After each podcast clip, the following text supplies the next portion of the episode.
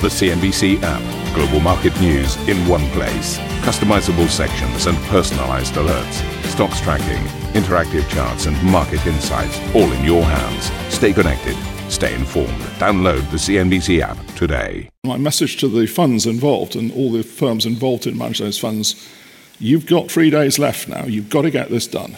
Um, because again, part of the essence, I think, of a financial stability intervention is that it is clearly right. temporary. Uh, good morning. Sterling seesawing after a report the Bank of England is preparing now potentially to extend its emergency bond buying program despite the governor Andrew Bailey's ultimatum to markets.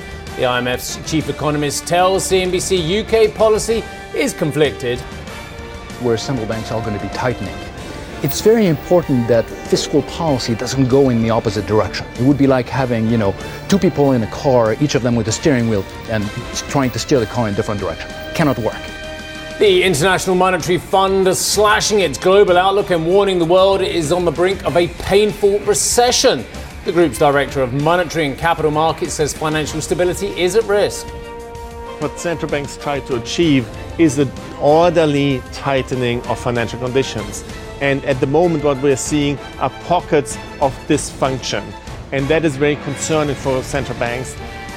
Chinese authorities ramp up COVID testing days ahead of the Communist Party Congress, while the IIF's Tim Adams tells CNBC he's concerned about Beijing's growth prospects. So I'm becoming a bit bearish on China in the near term. They have the tools and the capacity to stimulate growth, but I just see that COVID policy and the current policy regime will keep growth pretty slow for the foreseeable future. And LVMH toasts a third quarter sales beat as the luxury giant sees a boost from the stronger dollar, with American tourists splashing out in European stores.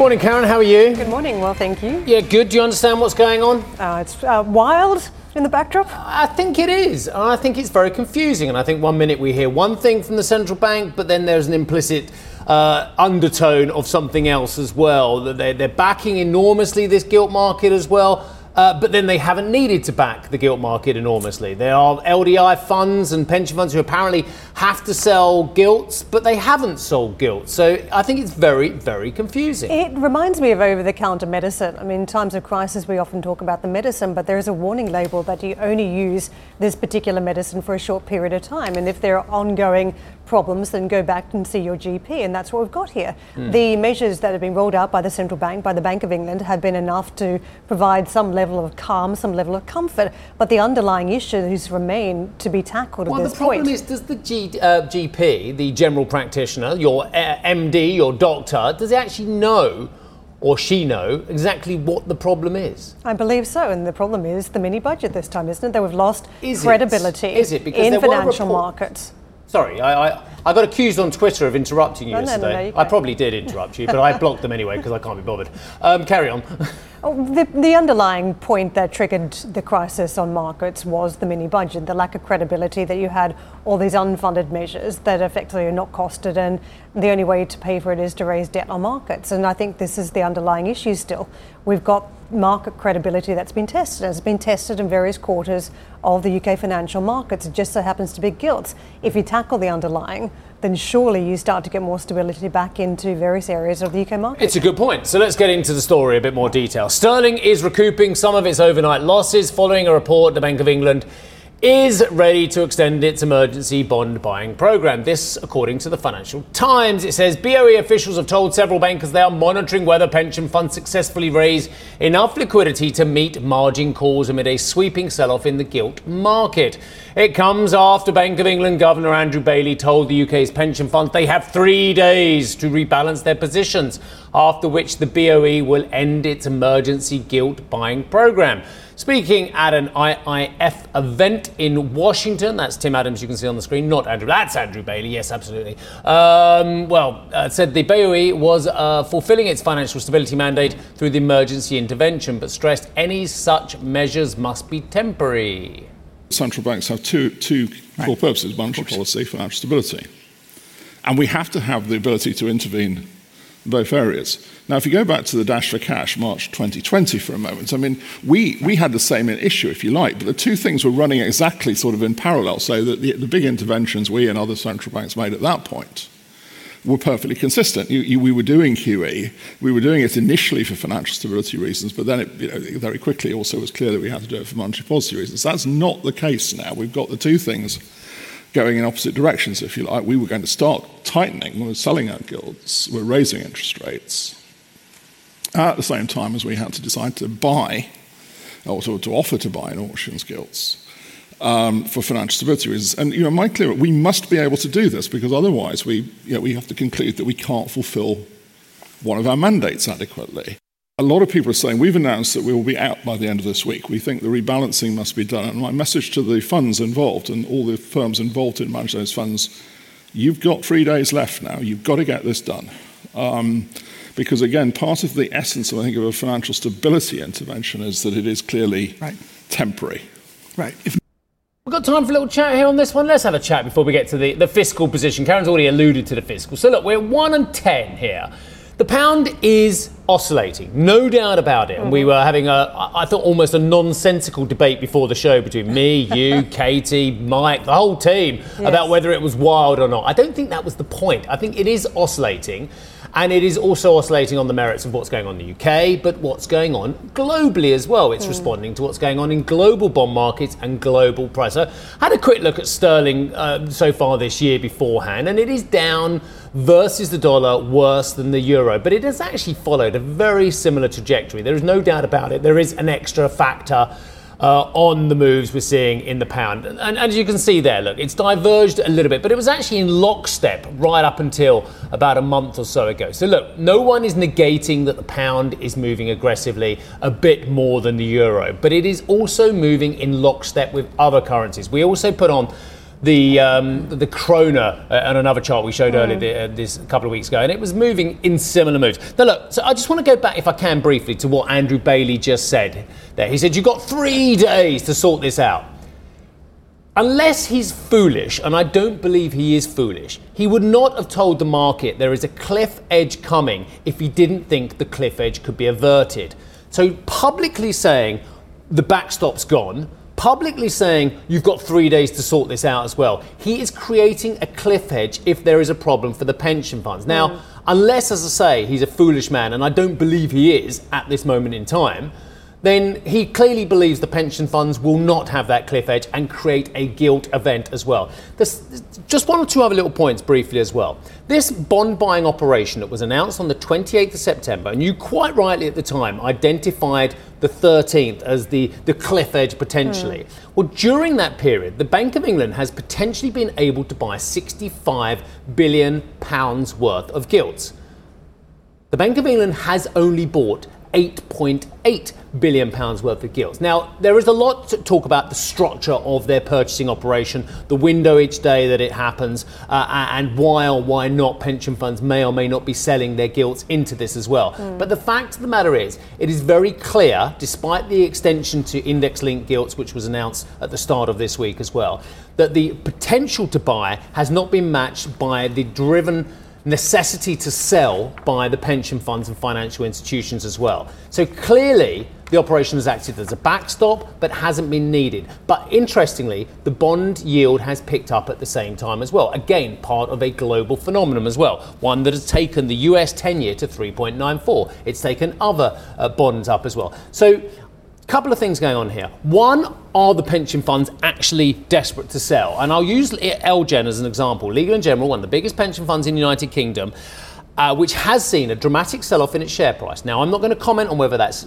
good, bad, ugly, necessary, what have you, but it's sold off quite aggressively in its share price. LGen has said it has no balance sheet exposure to LDI as well. So that's one of the biggest insurers out there saying we do not need to sell. Secondly, the backstop hasn't been used in its full. And thirdly, as I say, the point is Andrew Bailey is saying you've got a cliff edge, you've got to sort it out by this date. He wouldn't create that cliff edge, I don't think, unless he thought that the problem perhaps was being averted. Yeah, a couple of points around this cliff edge. I mean, why not buy yourself a little bit of extra time until the Chancellor fleshes out his plans until the 31st of October? So why not buy just a little extension of time? He has closed the door, but still there is a lifeline there for some of the pension funds. It's not through the bond buying, it's an access around some liquidity if required. So that continues from Monday. Uh, the other point here is around some of the pension funds is that uh, back to my original point that you get stability back into the UK and hopefully through the Chancellor fleshing out his plans. But unfortunately now with some of these pension funds, you just can't unsee what you've seen. And the market knows that there's some form of stress there. And we know when the market uh, goes after something, it will challenge it, it will challenge it again, it will keep on challenging that particular area until something is sorted out or something breaks and mm. someone comes to fix it. So I think the problem now is that Bailey is saying, oh, you have to clean up your act, you have to get rid of some of that leverage effectively, make sure your house is in order. And he's given them some time to do that. So I think that's quite important at this point. And just coming back to sterling, I mean, we've had wilder moves than this at the height of some of the, the credibility issues. We plunged much deeper than this. I think the intraday moves have been fascinating. You certainly saw a bump on the back of Bailey's comments here. Uh, but I think uh, we've got uh, very time limited moves from the central bank, and that's important because credibility is at stake here. And the bank is saying, I've got these tools, I can use the tools. If he keeps on using the tools, he doesn't have tools to use down the track. Mm. And I think that is the point. The, these tools need to remain sharp and very focused when they, there they're intervening. Something else as well. Uh, and all of the above, and you're going to get to the fiscal stuff, I believe, in a few moments' time. But all of the above, apart from one thing that we haven't mentioned, and that is central banks globally, including the Bank of England, including the ECB, absolutely to this moment the BOJ, and certainly the Fed as well, have bought an awful lot of bonds, as indeed have pension funds, mm. at stunningly low yields. In fact, in Europe, they bought bonds at negative yields. In fact, I think at one point there was, I think, if I remember correctly, over $15 trillion worth of global government bonds that were trading at a negative yield, and everyone was hoovering them up when there was negative yields. Can we get the gilt yield up again, please? Thank you. What is it? There we go. That's, in fact, that's the great board. Let's keep on that one.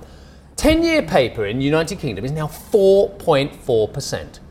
French 10 year paper is circa 3%. US 10 year paper is circa 4%. And even the Bunds, which are, I don't know, they get the Victor Ludorum of cast iron safe bond market bets as well. You still get 2.3% for your money. So right. if you are a pension fund or you are um, looking to pick up a yield generally well. Now, I know that in the real world at the moment, inflation is higher, and that's why tomorrow's print is going to be so exciting, and today's PPI and the States and tomorrow's CPI. But the fact is, you are getting real world yields which are, compared with the last decade and then some, stratospheric compared to what they were.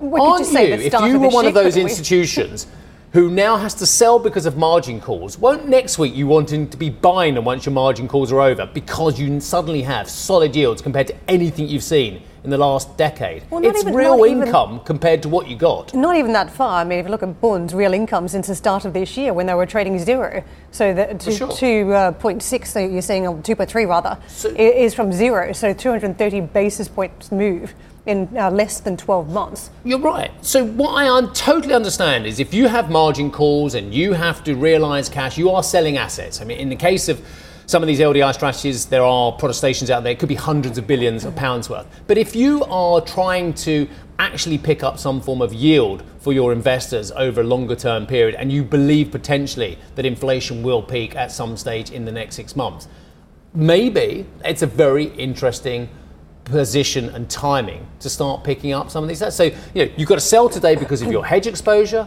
but actually, I, I mean, if I was personal investor, and again, I don't get involved in what I do personally and what I don't do. Suddenly, from something that was had a zero percent yield or a one percent yield, you're getting four point four percent.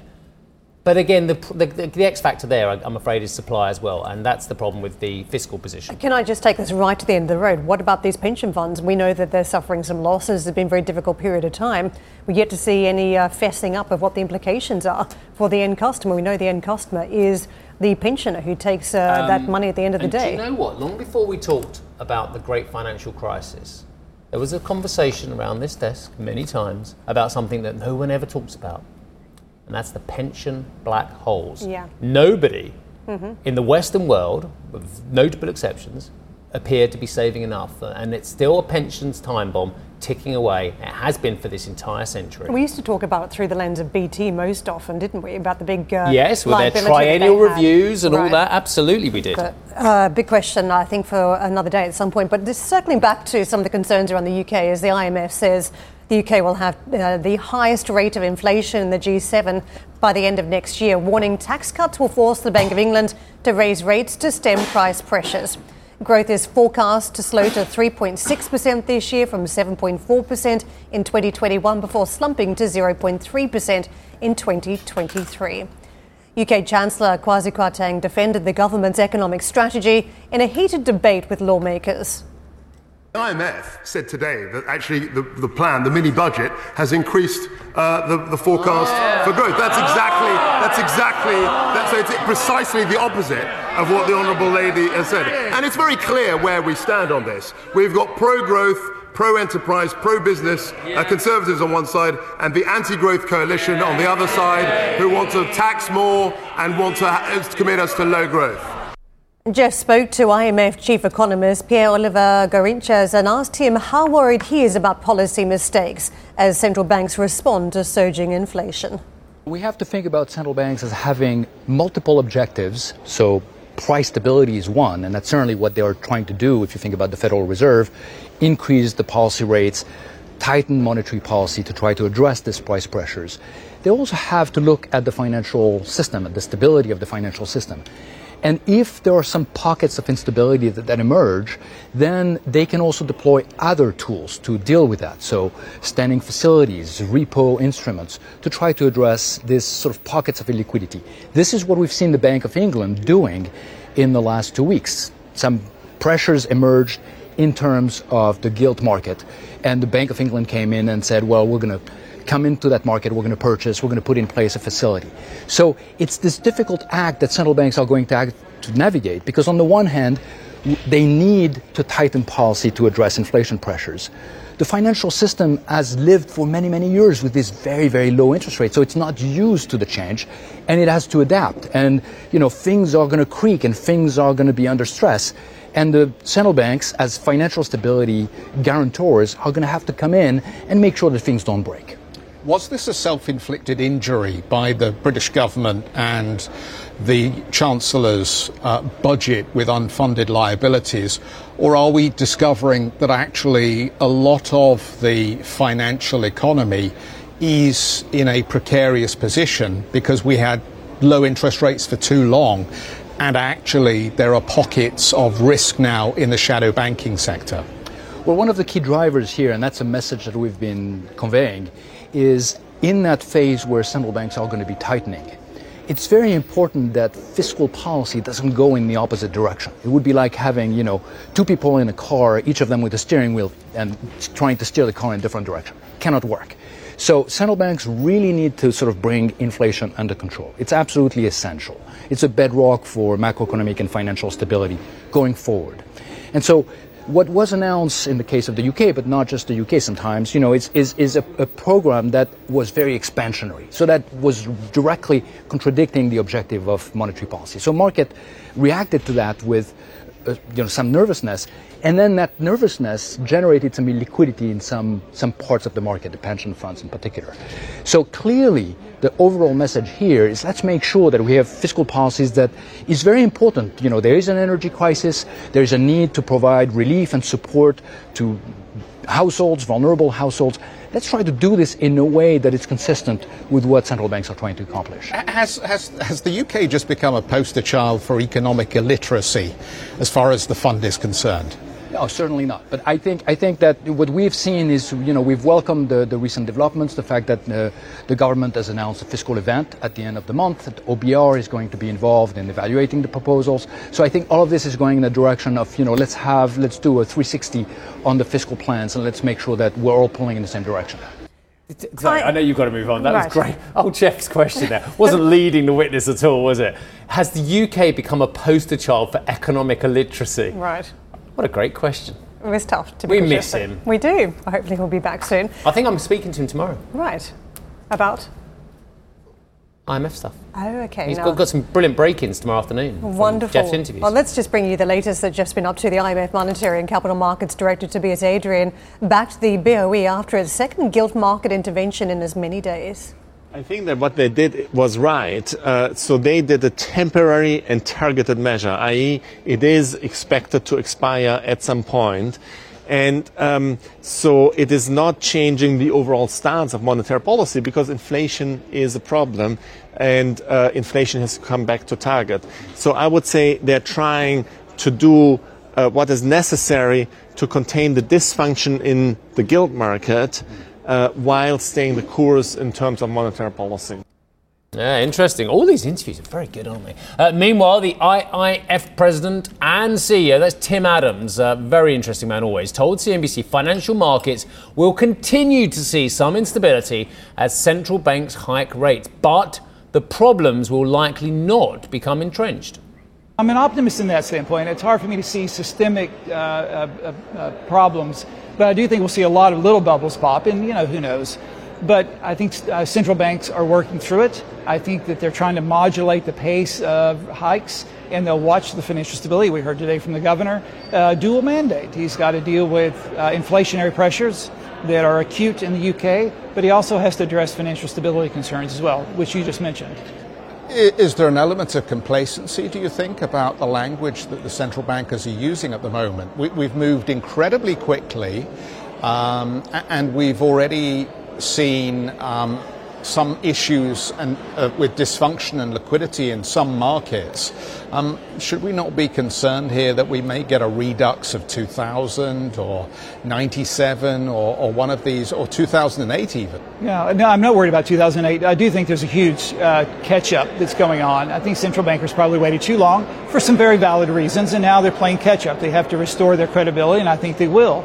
But in that process, we see historic uh, size and speed of hikes, and that's just going to push you know some weak parts of the system out. There are zombie companies which are probably shouldn't be in business, but it's not a surprise. We knew uh, eventually zero rates and the excessive liquidity of the last several years is going to dissipate, and we're going back to a new normal. And with that new normal, a very different set of uh, circumstances. As you look at the risks in the non-bank financial sector, do you see anything in particular that raises your concerns? Well, housing is an issue just because we see in the U.S., for example, mortgage rates rise so quickly. Uh, and prices were pretty elevated. But there is a structural uh, lack of supply in the U.S. There's enormous demand for housing, and I suspect that housing uh, will continue to do okay even with higher rates. But I do worry about the real estate market in the U.S. Coming up on the show, the IMF warns the worst is yet to come as it says a third of the global economy will contract in 2023. We'll have more after the break. And for more on policymakers' predictions for the UK as well as the global economy, check out the Squawk Box podcast.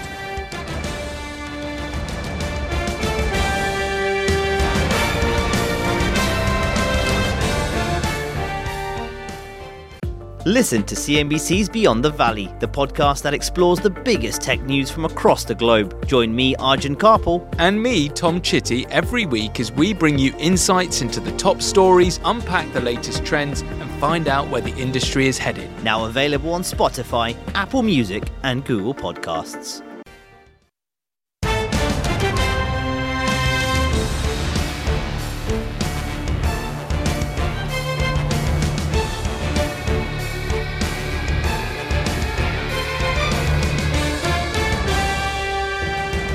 The IMF has downgraded its outlook for the financial sector, warning that the balance of risks is significantly skewed to the downside. In its global stability report, the fund urged central banks to continue to fight inflation and to normalize policy. The IMF estimates that global inflation will peak at 8.8% this year before easing to 6.5% next year. Chief economist Pierre-Olivier Gourinchas warned 2023 would be the darkest hour. In its World Economic Outlook report, the fund predicts that one third of the global economy will contract next year, with total growth expected to slow to 3.2%. Uh, China has stepped up COVID testing for COVID 19 uh, as local cases continue to rise. Authorities reported over 2,000 daily new infections, the highest increase since August. Some cities have closed schools and entertainment venues to help curb the spread. It's, it's anyway, we can't talk now. We've got, we've got Charlotte waiting, so I better carry on. Uh, the IIF president and CEO, Tim Adams. Um, I think your foot's on the pedal there, someone. They've just reversed it, so I'll just carry on. Which one of you did that? Not me. Charlotte, morning. How are you? Hello. You're going to kick me out of the set already. Do you know, we had Silvia Wadhwa, the, the great Silvia Wadhwa, who, as our viewers will know, is one of the great correspondents of CNBC. And she was a brilliant reporter, brilliant mm. Bundesbank watcher, brilliant ECB watcher. But we had her sitting roughly where you are right. Uh, for a show. Set, yes. um, okay, I'm going back like 2007, 2008. And she sat there, and the whole time she was there for three hours, she sat on set. Our prompt just went like this and went mad, and then went backwards like she that. Was resting her she had no the, uh, idea that her foot pedal. was on the pedal the whole show. Silvia, if you're watching, good morning to you. Love you dearly. Uh, right, you all off? I'll carry on. The IIF president and CEO, Tim Adams, told Geoff he's less optimistic on China going forward. They'll uh, experience the slowest growth since 1976, the year that Mao died. Uh, I think that's a surprise. Everyone's been writing down their China forecast, not only for this year, but for next year as well. The zero COVID policy, which is still in place, we've seen the headlines today, is having a really negative effect on growth. It doesn't appear that that's going away anytime soon. So I'm becoming a bit bearish on China in the near term. They have the tools and the capacity to stimulate growth, but I just see that the COVID policy and the current policy regime will keep growth pretty slow for the foreseeable future. LVMH has reported better than expected third quarter sales up 19% based on strong demand for fashion and leather goods and as Americans took advantage of the stronger dollar. Well, Charlotte, as you've seen, has joined us around the set. Uh, Charlotte, uh, there was a time. her foot is not near the pedal. There was a time when we used to talk about China and the huge impact it was having on luxury. Now, as you read through a lot of the reports, we're often talking about the United States, Europe, and even in this report card from LVMH, it's uh, Japan. It is not so much Asia. Just tell us what's going on. No, absolutely. And that's what's really interesting. People were watching whether we could see the impact of the lockdowns that we've seen in China impact the business at LVMH. And it is not the case now. Looking at uh, the business, again, sales up 19% uh, in uh, Q3 to 19.8 billion euros. So that's beating expectations. As you say, um, sales in the US up 19%. But the, the number is very interesting is Europe up 36%. And they say they see a lot of these American tourists coming to Europe as splashing the cash because of the strong dollar dollar, they are seeing that they're buying a little bit less in the US and they are buying more in Europe. And we see this very much. And you see it anecdotally in Paris as well. Just walking around, you hear a lot of American tourists. And that's despite, uh, of course, the, the, the, slower sales in Asia, where the sales are up just 6%. And looking at different divisions, everything is up in double digits. Fashion leather, that makes about half of the sales at Louis Vuitton, still very successful for uh, Louis Vuitton bags and Dior. There, the sales are up 22% in Q3. Watches and jewelry, Tiffany, a little bit of a slowdown uh, at Tiffany, as I said, but still growing in double digits. Uh, selective retailing, a little bit of a catch up at Sephora. Travel coming back as well. That's helping DFS, though, still impacted by the lockdowns in China. And talking about Sephora, selective retailing, they've reopened the online Sephora in the UK and they're testing the water on whether to reopen the actual physical physical shops uh, there. So they're looking at all this. So uh, again, LVMH benefiting from the mix of products and regions that they have. Uh, and they say the cost of living crisis, as of now, is not having an impact. The CFO was asked about this uh, during the conference. Said, look, we're on a potential pre-recession, but it hasn't materialized yet. Thank you for listening to Squawk Box Europe Express. For more market moving news, you can head to CNBC.com. Or join us again on the show with Geoff Cutmore, Steve Sedgwick, and Karen Tso, weekdays on CNBC.